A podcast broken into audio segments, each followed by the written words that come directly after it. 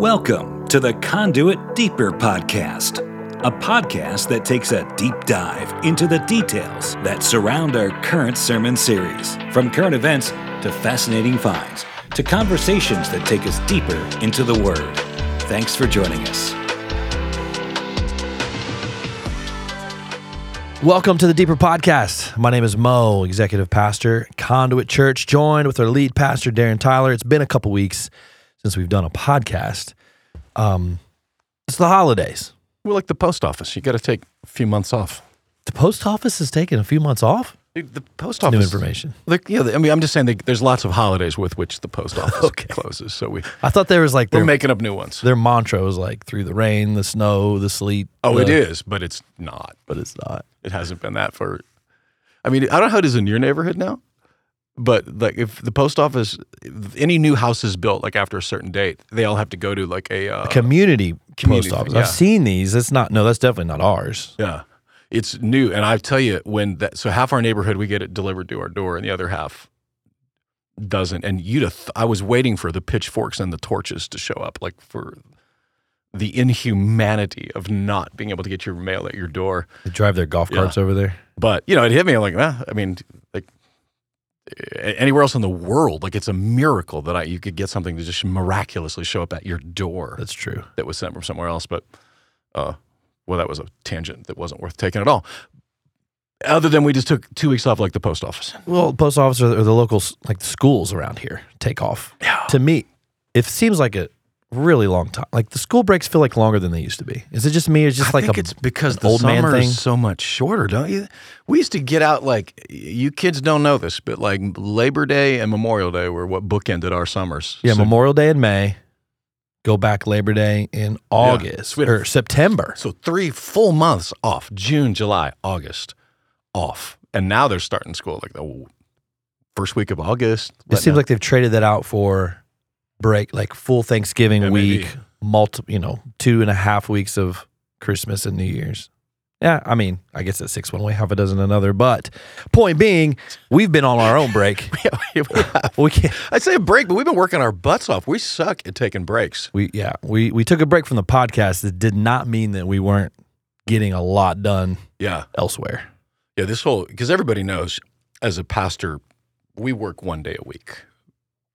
Sunday. That's it. You know, That's what we've so we've been got told. six days. So uh, we we worked maybe one or two of those, but rather playing golf.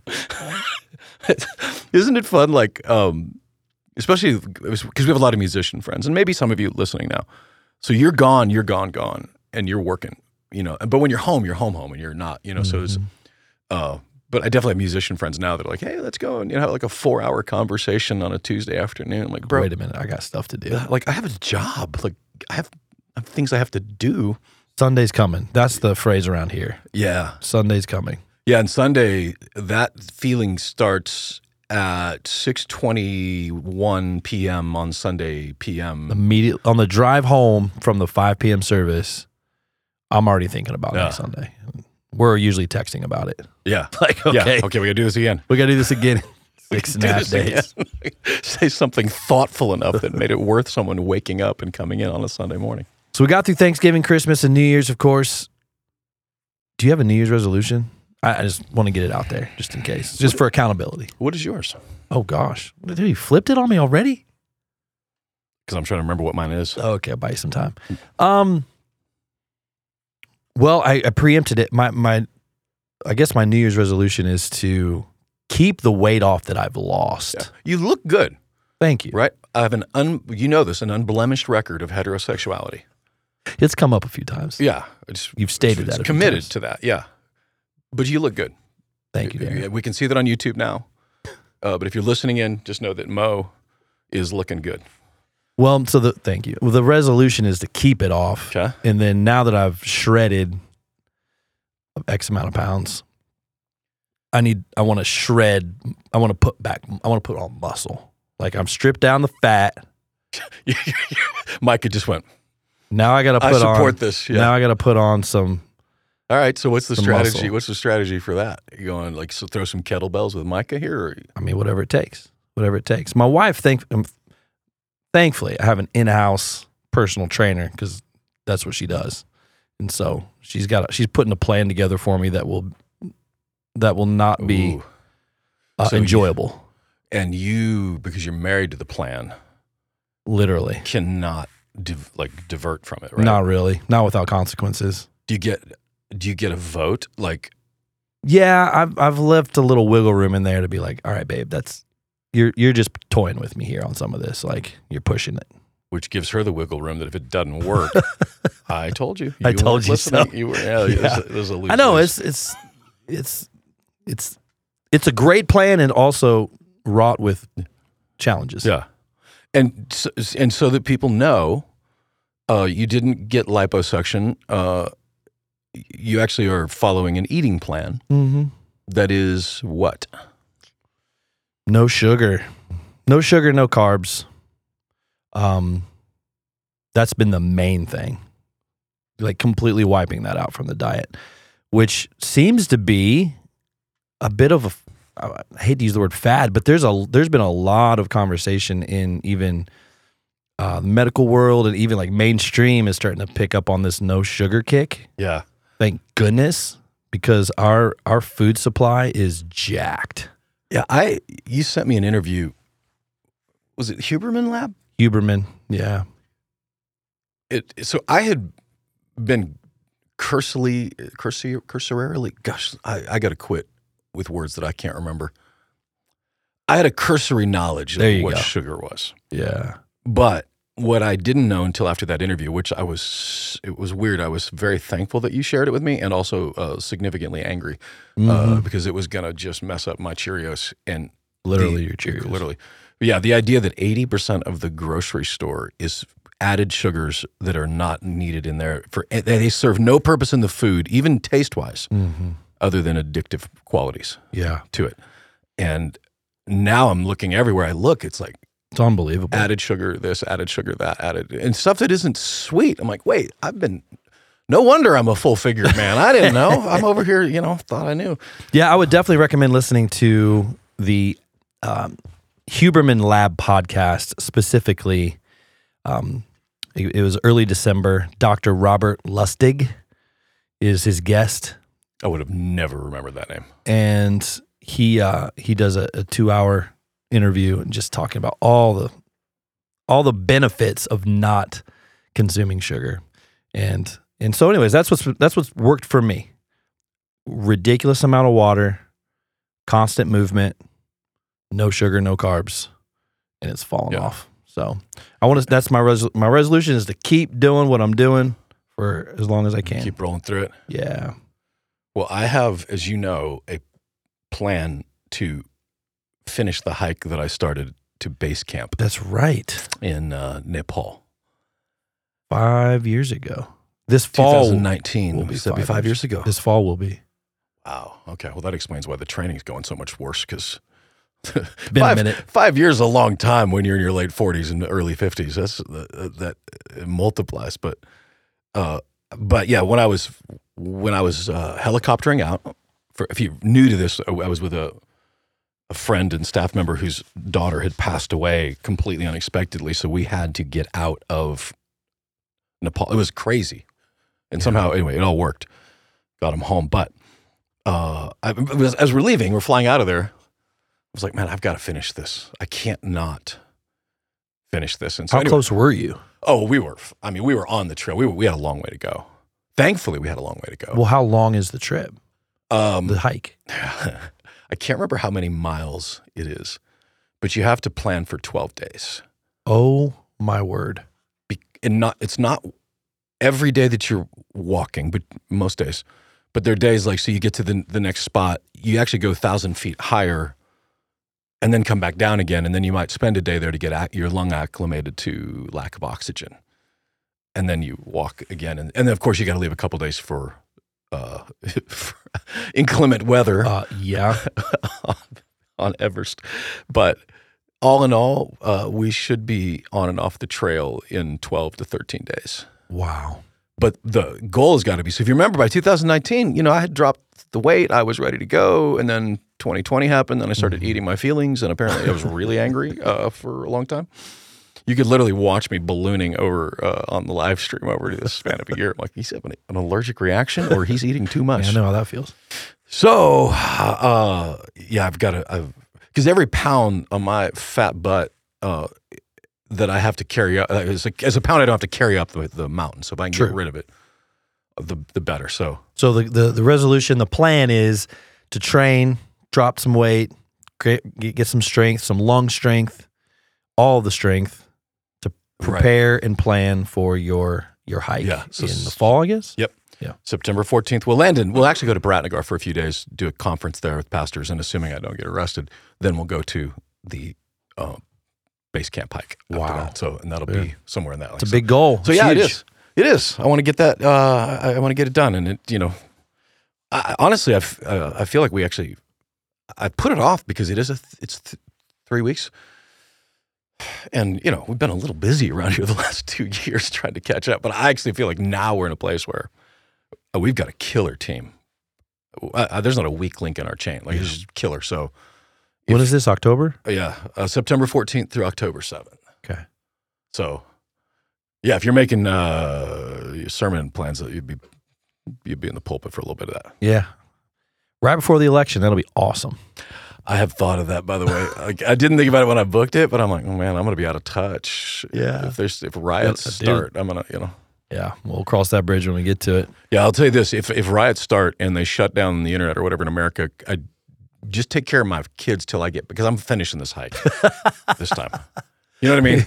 Yeah, it's like, If I- come on. If I'm if I'm one day in and this starts like you know, borrow uh, twelve days without me in the world, You'll uh, figure it out. You guys will figure it out without me. I'll, but I'll I'll be back. Oh man, I don't blame you. Well, this week we started a new sermon series. Uh, the First John, not to be confused with the series we just came out of, which was the Book of John. Yeah, And the Book of John series we we got through in about I think it was fifteen months. Um, felt like we crushed that. the good, yeah, not not too bad. the The good news about First John is that it's five chapters, Yeah, and we knocked out a chapter this week. A whole And fa- some. and a couple extra. Yeah, a couple extra. Now, granted, coming hot. the first chapter only had about seven verses, but eight verses. eleven verses, but 11 yeah, verses, be that as it may, it uh, Got right through it. hey, we crushed it.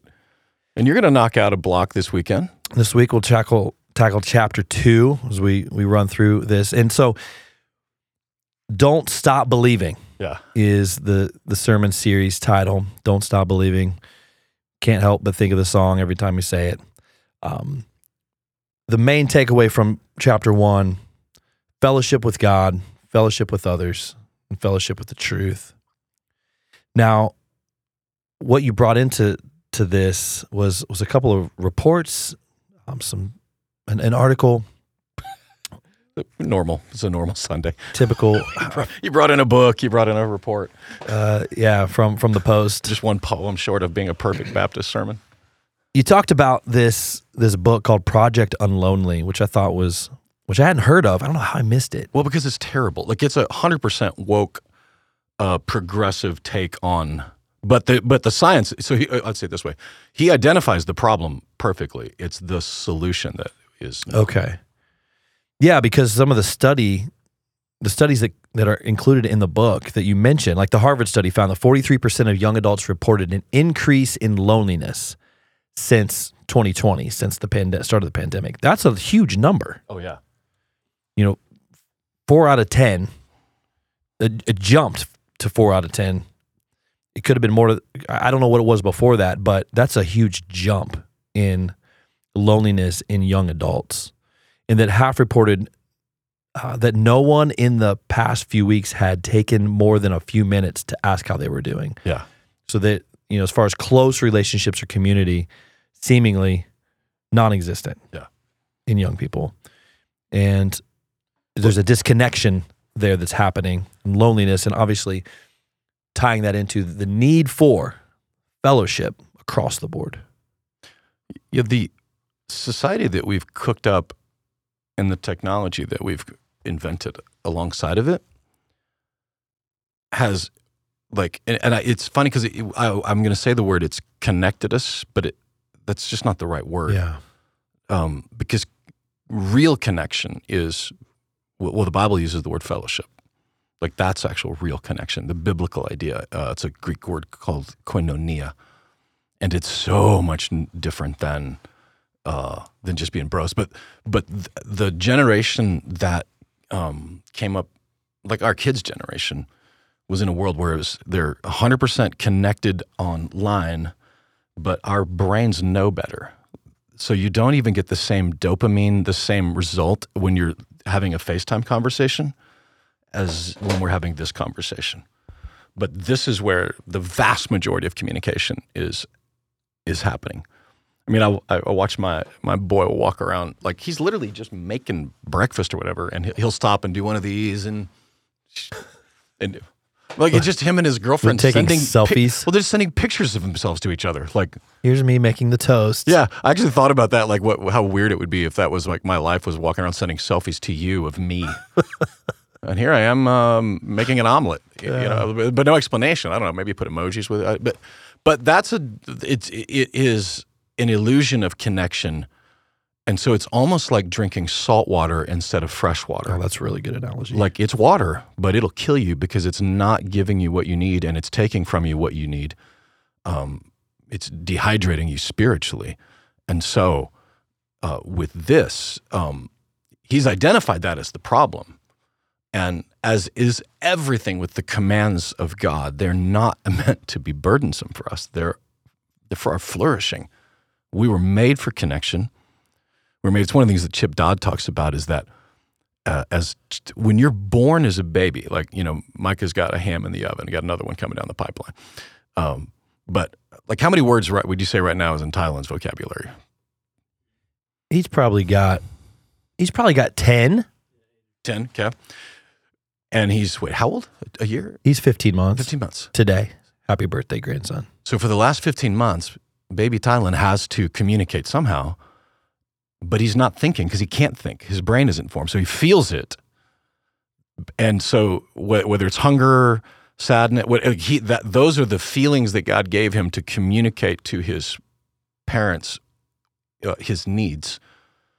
And language comes along, and humans have literally the only thing that uh, uh, we're the only creatures, obviously, that have language, or even put it differently, we're the only creatures on the planet that know we're here. Like we actually know we're here.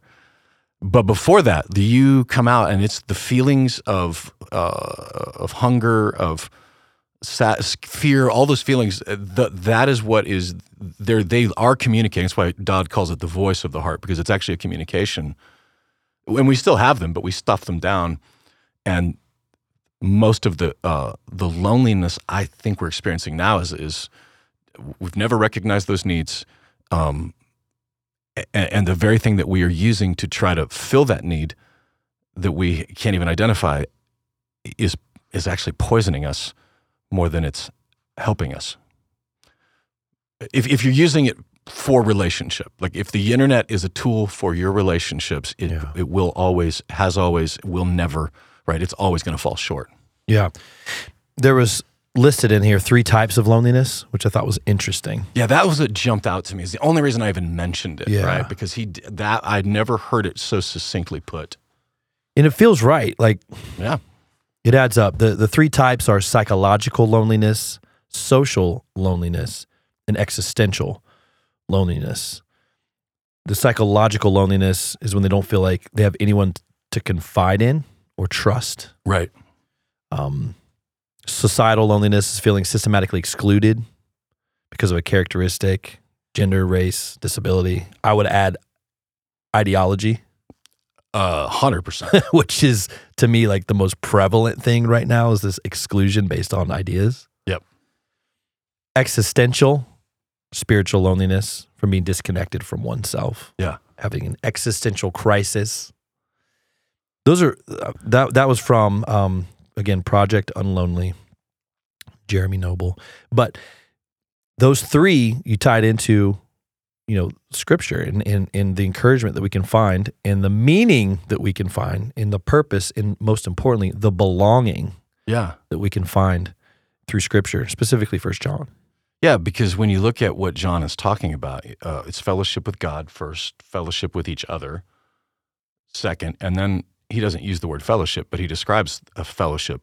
Uh, so it's fellowship with God, fellowship with each other and fellowship with Truth. The truth. Yeah. It's I've got to have a knowing of the truth because if I, you know, look, if I uh, have, a, I can have a relationship with my wife, but if it's based on the false pretense of who she is or who I am, that actually is not a relationship. Then that means you know, that's in fact, a lot of psychological loneliness is literally just missing each other. Of like, I misunderstood you, you misunderstood me. So it's an actual lack of truth that brings psychological loneliness uh, uh, many times. Uh, withdrawal, you know, a, a lot of that's some people's mechanisms for coping is I'm uncomfortable, so I'm going to peace out. You know, I'm, that's not, I'm, but they're not getting to the truth. But if you start with the truth, then let the chips fall where they may. We say that a lot, right? Like whatever the, I just want to know what's true, whatever it is, and then let the chips fall where they may. That, uh, it, and th- those are literally laid out there in First John, the uh, chapter one, and then into verse two and three of chapter two, because he speaks specifically what the real truth is of our relationship with Christ. I think the societal loneliness is a big one right now. Um, again, based on ideologies, I think there's. I mean, I've talked to talked to guys or you know have conversation with with with guys that work in, you know, work in the the workforce, secular workforce, Yep. and and they're just they feel like they're on an island. You know, culture has dictated what to believe and how to believe, and all things DEI and all things woke. You know, uh, rise to the top in major corporations and and as believers and Christians, they're they're in essence marginalized. Their opinions don't perhaps even matter or aren't considered. You know, and even you know, I know Joel has talked about this. Our youth pastor has talked about how students, you know, they they feel like they're in the minority with their belief systems in a public school Yeah. scenario. Well, they, right? sh- they should feel like that Right. because they are. yeah. So there's a loneliness that can come from that to feel like, man, I am I am on my own on how I believe and what I think. Yeah, yeah, and I, I man, th- this is why we have a deeper podcast, right? Because I didn't um, get a chance to even cover this in much detail. But part of that societal loneliness um, comes from what you just talking about the ideology of it, and part of the ideology where society is experiencing a lot of loneliness is then if you're not careful, you get into the victim mentality from that. Yeah. And when you look at the way he says that, excluded because of characteristic, including gender, race, or disability, um, the thing is, we've all got our thing that, that- that's happened to me. But if it's if I'm carrying that around as the thing, then uh, then I'm more lonely, not less lonely, because everybody's out to get me. Uh, everything's everybody else's fault. And again, so there's no fellowship with the truth in that. But if fellowship with the truth then brings fellowship with each other, because I know I'm not a victim you know, if you had something bad happen to you, in that moment you were victimized, but the decision to be a victim, that is yours. You know, uh, this is a terrible, harsh metaphor, but someone has a gun to your head, you're being victimized. The minute they put the gun down and walk away, and you, you're no longer victimized, now you you get to choose whether you're going to be a victim or you're going to be a, a victor in that situation. But what I didn't really get to cover, and I man, I really wished I could have, is that loneliness in and of itself is actually not a, a sin, and it's our gift from our Father to draw us back to Him, like that. He put it in. We need uh, loneliness is my need for connection, not being fulfilled by the people or whatever I'm putting that the weight of that connection on.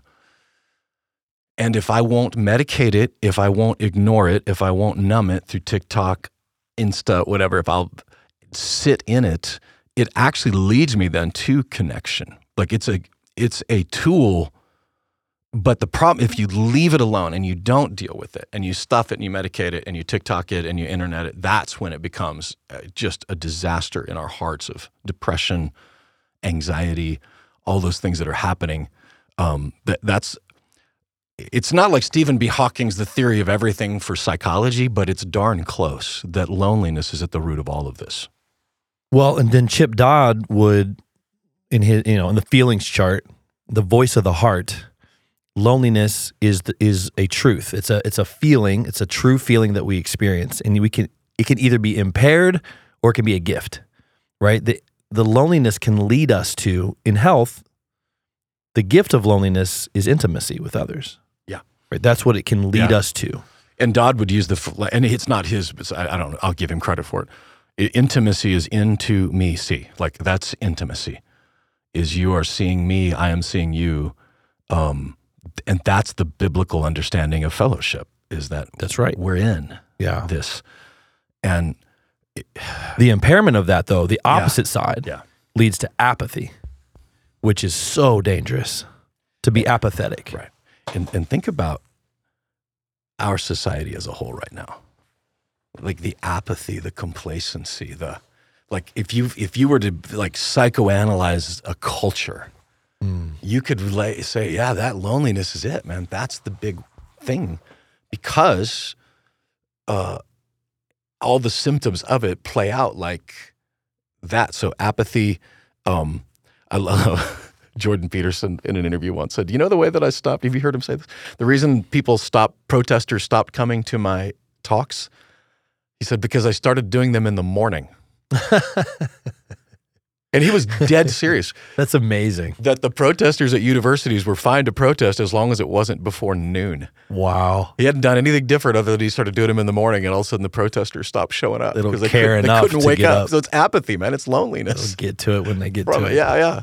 Gosh. And I, uh, it's so wild because the biblical, the Bible's amazing because even if we didn't understand any of the psycho babble around anything like the word, the whatever Huberman Dodd, all this, even if we didn't understand any of it, but we still followed these commands, we're going to experience the flourishing that he's talking about Mhm. and it when it comes to connection because that again project unlonely he's saying that that's loneliness is a need for connection and uh, that's just a biblical idea that i'm born in need i'm in need of a father i'm in need and he says here first john 1 this is an actual way to actually experience like he's he is making it clear. I've seen him i touched him i heard him he's alive.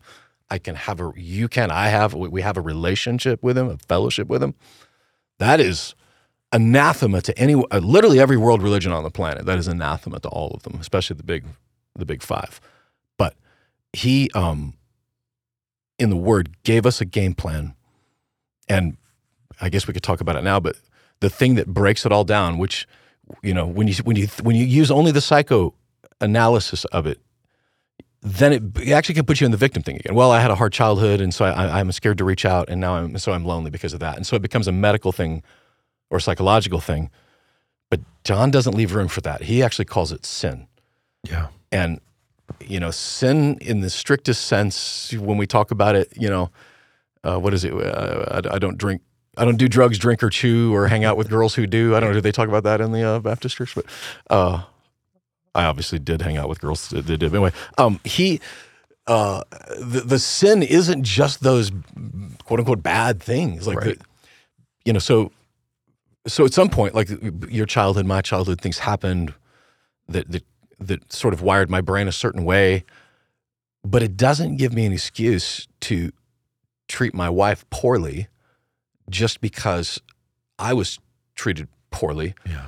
so that's actually called a sin, and it needs to be repented. And he talks about confession, um, and confessing. Uh, I think it's James three. Confess your sins one to another. James one, two, three. One of the James ones. Uh, that you might be healed. It's it's just that simple. Like, hey, uh, you know, confessing to each other, confessing to the Father, and you go back to intimacy, into me see. Like that's all it is. It's it's that hard and it's that simple. Yeah. At the same time. I've been going through uh, the book, The Body Keeps the Score, Mm. um, which Bro. it is it is so enlightening, incredibly heavy, but the the amount of wisdom and just I don't know. I, I almost feel like I was telling this to my wife the other day. I, I almost feel like every pastor should read this book. Hmm. Um, Yeah. Right. to give insight into where everybody's coming from, um, potentially. But the body keeps the score. I, I don't have I don't have the author's name in front of me. It's a long last name. It's uh, almost unpronounceable if I remember right. Like, ah, I, I don't want to try to guess, but I should know it. I've given that book away to like six people. I should Right? know the author's name. But it, there's so much incredible information in the book on on how our body responds to these things that we're talking about. um, traumas specifically. How it holds on to. It holds on to trauma. Um, how the the physical body, not just the emotional, Yeah. but how it manifests through our physical bodies, yeah.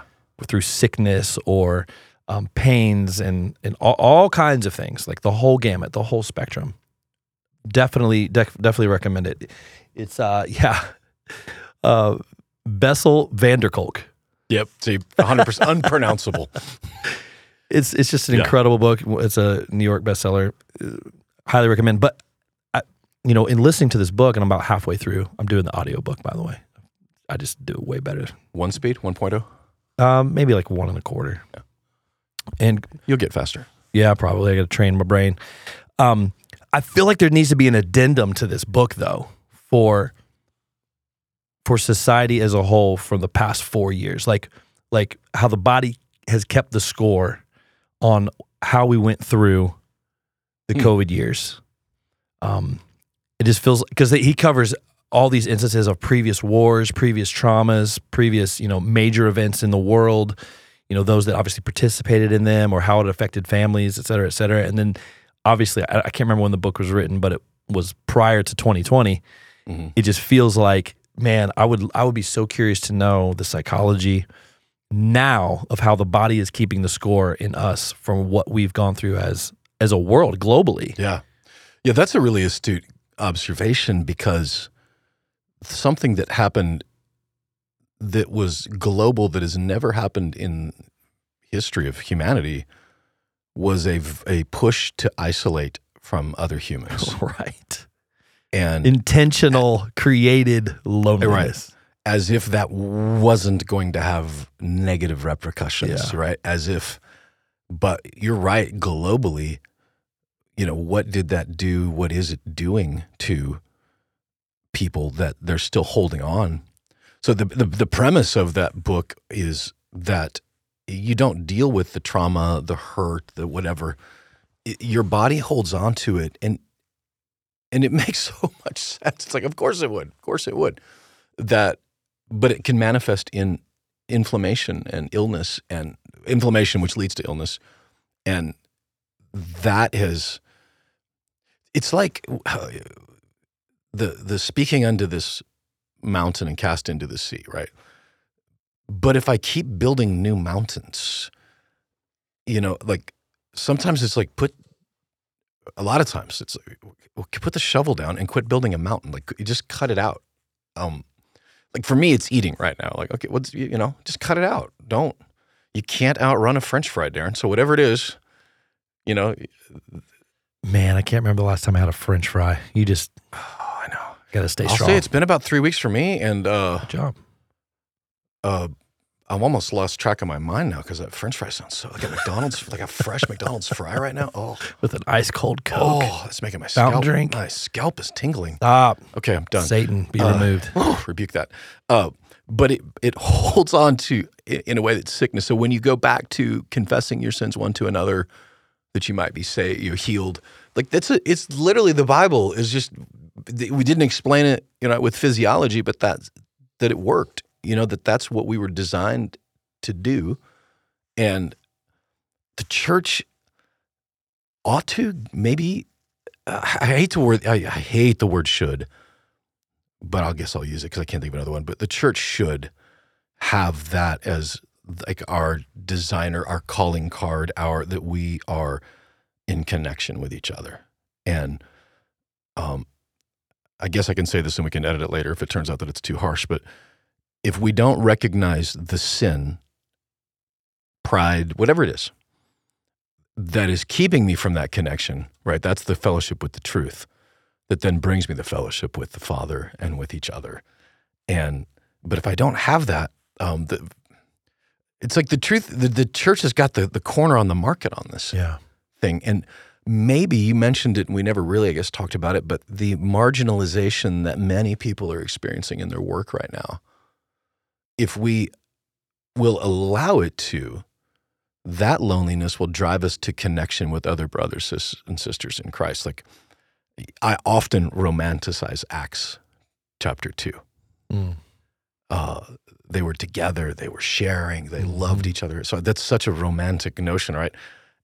and they were there because they were so persecuted and so marginalized that they ha- they couldn't go anywhere else. You know, the book of Romans was written to the Christians in Rome that were in the ghetto of, and you read the language of how they loved each other and what they, you know. So there is a gift in this for each other that I don't know if we would do it any other way other than through, you know, the fellowship of suffering. You know, when our the family, um, the Sokicks, when they just lost their their little girl, a couple uh, last month, uh, December, there was intense suffering, and this is their story to tell. They've she shared some of it online, so I feel comfortable. But but there was also a fellowship of the suffering that they had together that was it was a it was beautiful and it was brutal like at the same time i don't know how else to explain it that's what the fellowship that he has promised us and when you look at phil and vanessa uh, they were how do i say this right no one is ever ready ready for this but they were as positioned as well as anybody i could have imagined because of their she has a fellowship he has a fellowship with the truth fellowship with god fellowship with god's people so they were prepared in a way that most are not. And the you don't want to wait for a tragedy and then try to catch up because you can't make fellowship up overnight. It's a process. Waiting until the tragedy happens, uh, it's too late by that point. But going into a tragedy with fellowship is, uh, it, I guess, beautiful and it's brutal. Yeah, I think position's the right word. They were positioned correctly Yeah. in a place that when it all comes crashing down, they've they they had community. Yeah. And I think that's the biggest that's the biggest um, uh, solution to societal loneliness that that I see play out on a daily basis is our church community. Yeah. Small groups, s- teams serving together, getting to know one another um, through the excuse of uh, serving together on a Sunday that spills over into relationship throughout the week. Yeah. I love that. I love seeing that. And- Yeah, is it? Yeah, I almost feel like a an old like an old grandpa. Like when you see pictures online of people in your in the church family Yes. getting together for whatever group, I'm like, oh, It's very satisfying. Not that I think you're my kids or grandkids, but it just has a feeling of, man, I'm proud of my family. Yes, I completely agree. You um you put this quote up there. I'm going to switch gears just here a little bit, but it's a the Jordan Peterson quote uh, at the end. Oh man, Uh, a, a harmless man is not a good man. A good man is a very dangerous man who has that under voluntary control. Oh, I love that so much. There's so much there. Uh, Of course, Jordan would say something like that. Didn't it jump? Like the minute I heard him say it out loud, I was like, I wanted to run through a wall. yeah, because he's onto it, and there's so the reason why, if you were to look at his, I guess you call it a fan base. Statistically, it's vastly disproportionately male Yes. Right. Uh, he's like a male agnostic version of Joyce Meyer, but the opposite. like you go to a Joyce Meyer conference. if you're a Oh, dude and you go to a Joyce Meyer conference, you're guaranteed you're going to get on camera because they need at least to show the two, you know, two dudes. Will make it look like there's men here. But but the reason that he is uh, connecting, and I don't know, I mean, we're sitting with young men in this room right now, but I think is because for the la- at least the last decade, if not more, young men white, black, brown, whatever, but men in general have become the pariah of sus- everything's a man problem. Everything's a misogynistic problem. Everything is a uh, males are the, the, the, the, the problem. And if we can just put them in their place.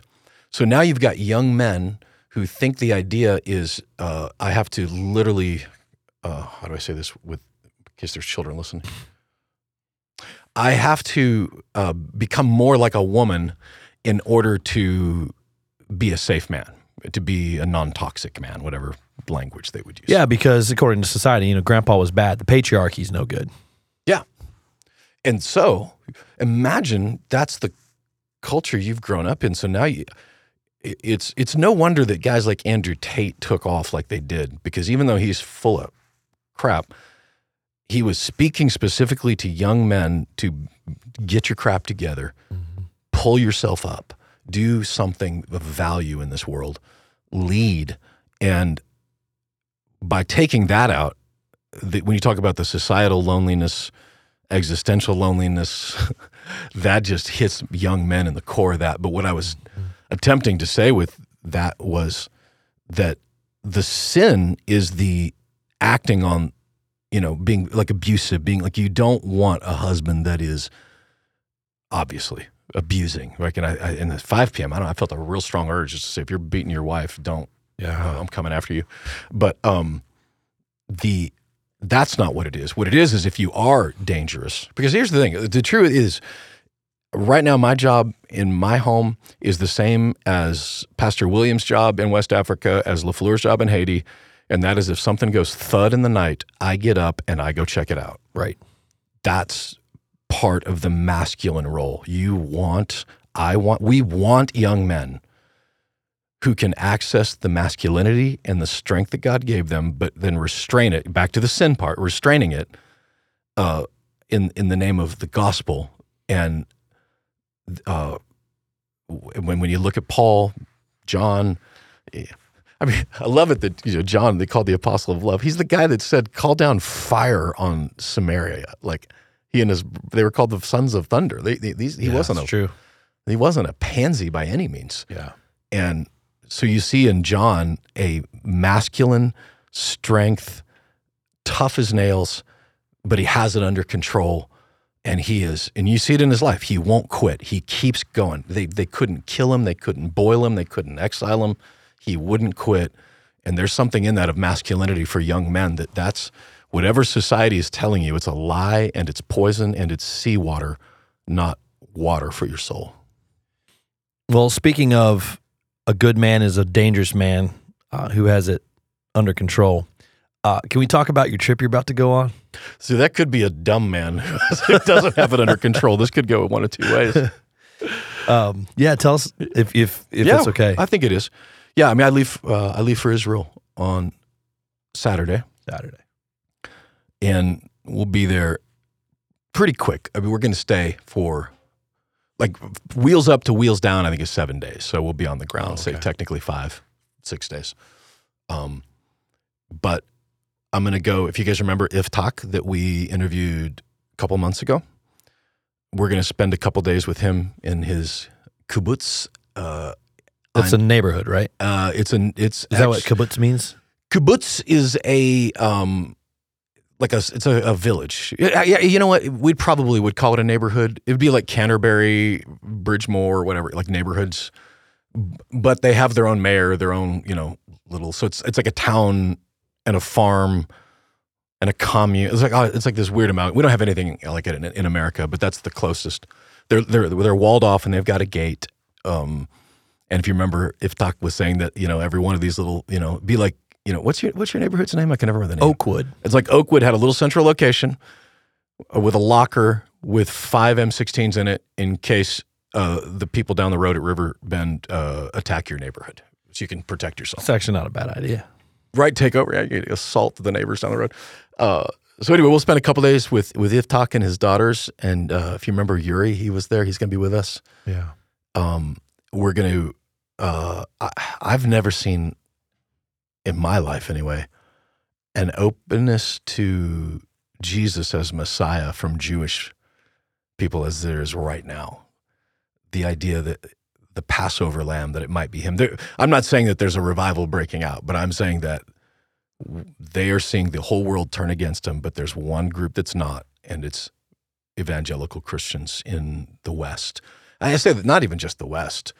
You go to Africa, Yeah. oh man, they're pro Israel, they're pro Jew, pro because they're pro God. Like you can't be pro God and not be pro Israel. But Well, we were joking earlier that uh you know that you're you have this perhaps this deep-seated childhood I'm still dream I'm coming processing that. coming true is to be a war correspondent because you grew up watching the news like as a child and just fascinated with with all of that and so here you are literally i mean this is a terrible uh play on words but in the crosshairs of of, of uh Oh man, international uh conflict um are you gonna are you putting a vest on you a flak jacket or like a helmet like what do you yeah, because you're going you're going into some yeah.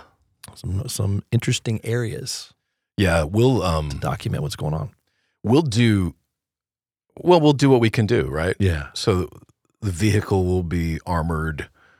Uh, this is next level stuff. we'll have flak jackets and helmets, and um, Get to see the IDF in action like, over top of you, perhaps. maybe get a little Iron Dome action. Iron Dome. That's what I meant. yeah. Uh, which is like the Fourth of July here, uh, Right, but the actual real? yeah, but but but not. Um, no, I well, so what I really feel strongly about is, and I'm still laughing because maybe I am. I get a secret Sebastian Junger itch inside of me, but I thought it was I just didn't like bullies. Right? I mean, I grew up in a town where there were bullies, and I just didn't like them at all, and, and I still don't. And when you're angry about something, healthy anger is just called passion. And I'm very passionate about not letting bullies tell us where we can and can't go, what we can and can't do, whether that's our president or the leader of Hamas. I don't care. Like we don't we don't take our orders from Mhm. governments or terrorist organizations. Yeah. And you know, we've sent, and I think we've already sent 180,000 by the time uh, I get there. We'll have probably, it'll probably be by the time I get there, we'll have wired another. We've raised 210,000 so far. incredible. And I, we're going to spend time with the families that are, that we're financially supporting That's good. And let them know that we love them. Jesus, even though they don't believe he's Messiah, loves them. And, uh, and we got their back. What if you could give us a just a, a quick snapshot, perhaps, as we we wind down a little bit here, the, the current situation in Israel. I don't know if you know this today. Um, this I I read this right before I stepped into the studio.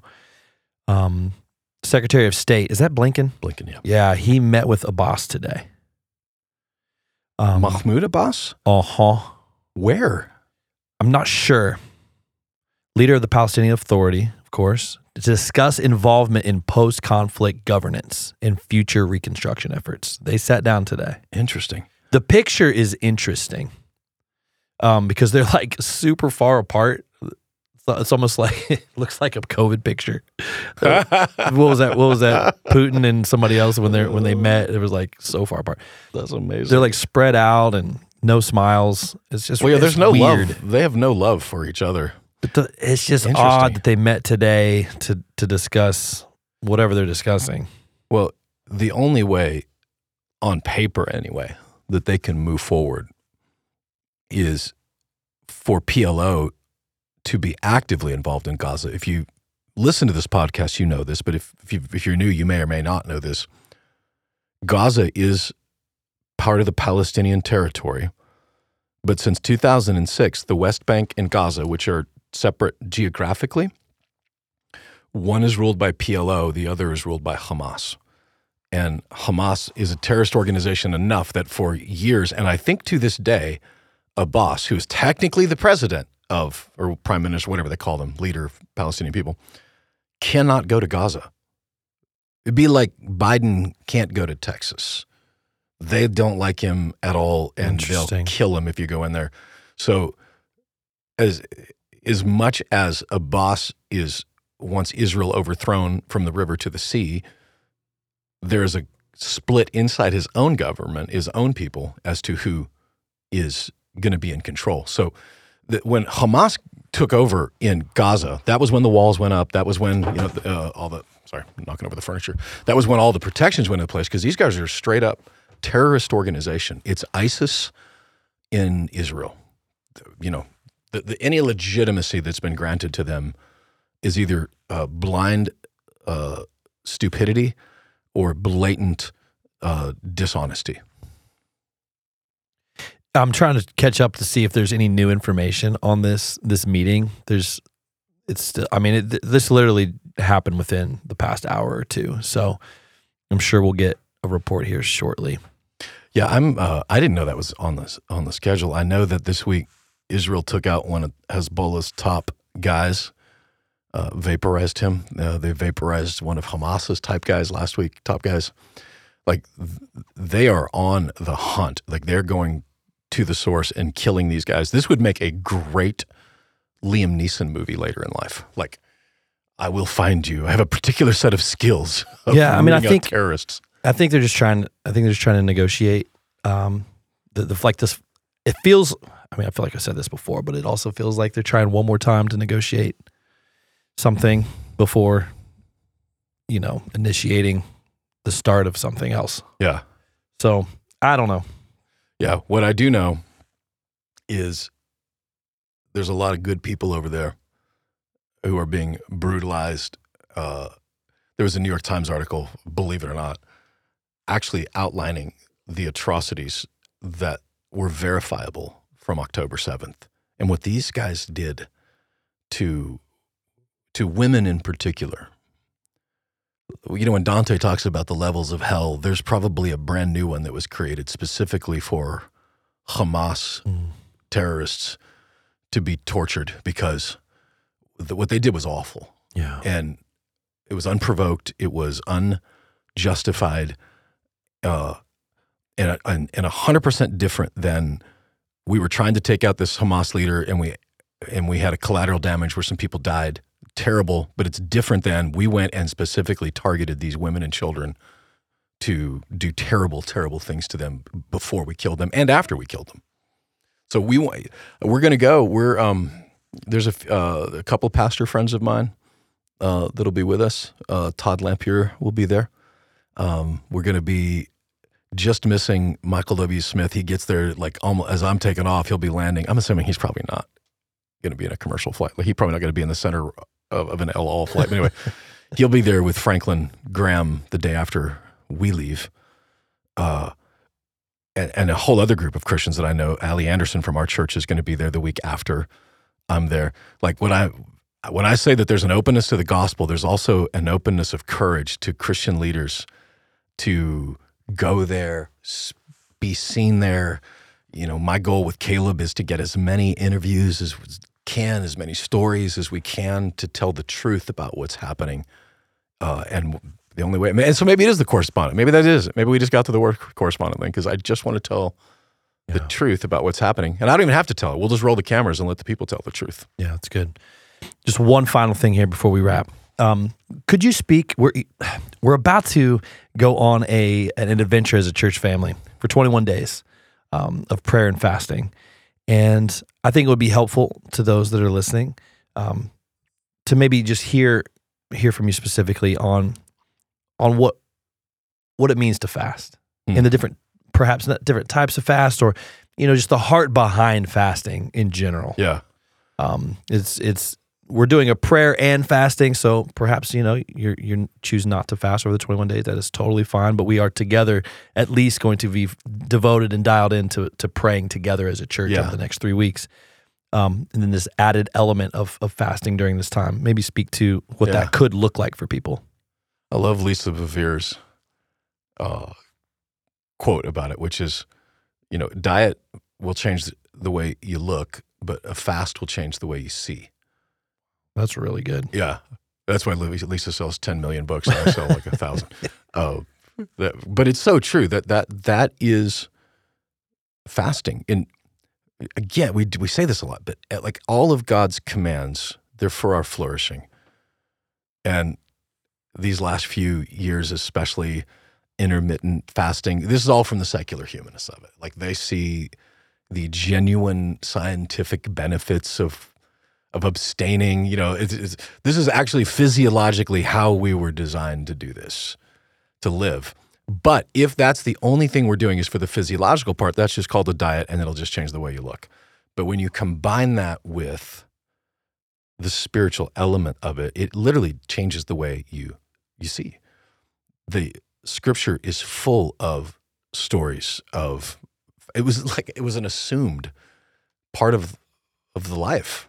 And so as this 3 week period unfolds, you know, that doesn't mean that you have to go on like just water for 21 days. In fact, I would strongly encourage you not to do that. Yeah, yeah, Not. absolutely. Um, uh, what I will likely do again, uh, what's what I'll do again, is I'll do just one meal a day, probably dinner, maybe lunch, but just one meal a day, and then the the other two, when I would have meals, would I would make sure and devote those to that to, to prayer time uh, in- instead of eating. and and some of you might do, hey, I'll do two or three days just water, and then do you know 21 days of prayer or whatever, 17 days of prayer. eh, whatever. There is no command that says this is what you do and how you do it. It's other than fasting is a principle in the scriptures that is for our flourishing. And uh, you know, my I think we've got 500. Would you say 550 Yeah. that are signed up to join us on this Mhm. journey? Um, Right. the stories that I've heard from the past, as far as yeah, this fast, and I just suddenly I had clarity on something that I'd never had clarity on before. And there's no explanation other than the spirit was moving in a moment when you were putting away your imagery or whatever it is that's distracting you from God. It just gives you those moments to get drilled down on God again. And it just opens your heart and your mind to the Holy Spirit. Yeah, I mean, I, I would maybe even go a step further to say anything that you crave. So Mhm, whether yeah. it's food, social media, the propensity to watch binge shows or movies or whatever that thing that you that you crave that's not of the Lord specifically or directly, maybe for the next three weeks, I'll replace that Yeah. A scripture or prayer.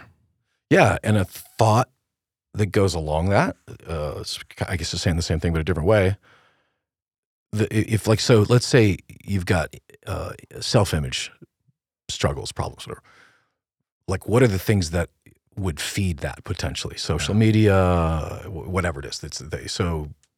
Look if that's the thing that you get, then get rid of that for you know the week. If it's uh, anxiety, uh, anxiousness, like what are the things that are making you afraid? So maybe you maybe you fast from the news from that time. Like Right. everything that would distract you or that is shaping you into an image, get rid of that and replace it with the thing that wants to transform you into His image. And 21 days of that is a, is a great opportunity to have some significant transformation in our lives, individually and corporately. Yeah, and even doing something for 21 days um, is is a really really good step to continue a pattern even longer. Yeah. You know, in your in your life and in your regular lifestyle. Yeah. Um, so yeah, I think it's going to be helpful for a lot of people. Yeah. To to think through that. And it's cool to think that I know I know of a few churches that are either already in in just Nashville. Mm-hmm. They're already either in prayer and fasting or about to start. So the entire Middle Tennessee region, there are Yeah. thousands and thousands and thousands of people that are simultaneously praying and fasting at the same time. Powerful. Yeah, God can do some cool stuff in that. It's really good. Well, good luck on your trip. You'll be you'll have a whole church body praying for you uh, this next Yeah. week. Well, Um, with any luck, maybe we could do a, a Zoom episode next week from Israel. Maybe if we can figure it out, that would be that'd be wild. yeah. Um, the other thing that we're potentially contending with is uh, local weather next weekend. Next week looking. I don't know what the weather's going to look like in Tel Aviv, where you're going to be in a week, but here is going to have uh, the temperature is going to have a negative sign in front of it. Yeah, I am stoked to be leaving. You're going to miss all of the Arctic Town. blast that's Yeah. coming in. It's so funny because I, over the years, traditionally I would go to Haiti in January, and it feels like more times than not, I'm leaving here and it's like zero degrees, and I get to Haiti and it's obviously 95 degrees. It's such a whiplash, Oh but yeah, but January is the optimal time to get out of Nashville for yeah, you're to miss it. length of time. So yeah, Enjoy. right now I think the weather is uh, 40s and 50s. A lot Uh, like here, general, generally speaking, except for these winter blasts. that Yeah. they don't get. Yeah, they they do up on, uh, on the Golan Heights. Like we missed a major snowstorm last year by like a day. Oh wow. Uh, we saw it coming, so we, you know, Catherine, our guide, she she's a female Mo in Israel, so she she saw it coming, and so we switched our routing and did the, the Golan Heights the day, and Great. the next day, like all over the news, is like bulldozers and people trapped on the mountain. Well, if you haven't bought your sleds yet, or you haven't bought your salt and your shovels, maybe time to do that. Now, you know how it goes around here. They'll they'll call for five six inches of snow, and we'll get squadouche. We'll get nothing. But what for sure we're going to get is really really cold freezing, freezing cold. cold weather. Yeah. Thank you for joining us for this week's podcast um, as we, we dive into this new series, Don't Stop Believing. If you missed the teaching from last Sunday, of course, you can go back in our YouTube channel and find that. Find it on, on anywhere you listen to podcasts. You can find it there as well, obviously in audio form. If you have any questions, you want to know more about what we're doing here at Conduit Church, conduitchurch.com. And we're just so glad that you joined us. Have a great week.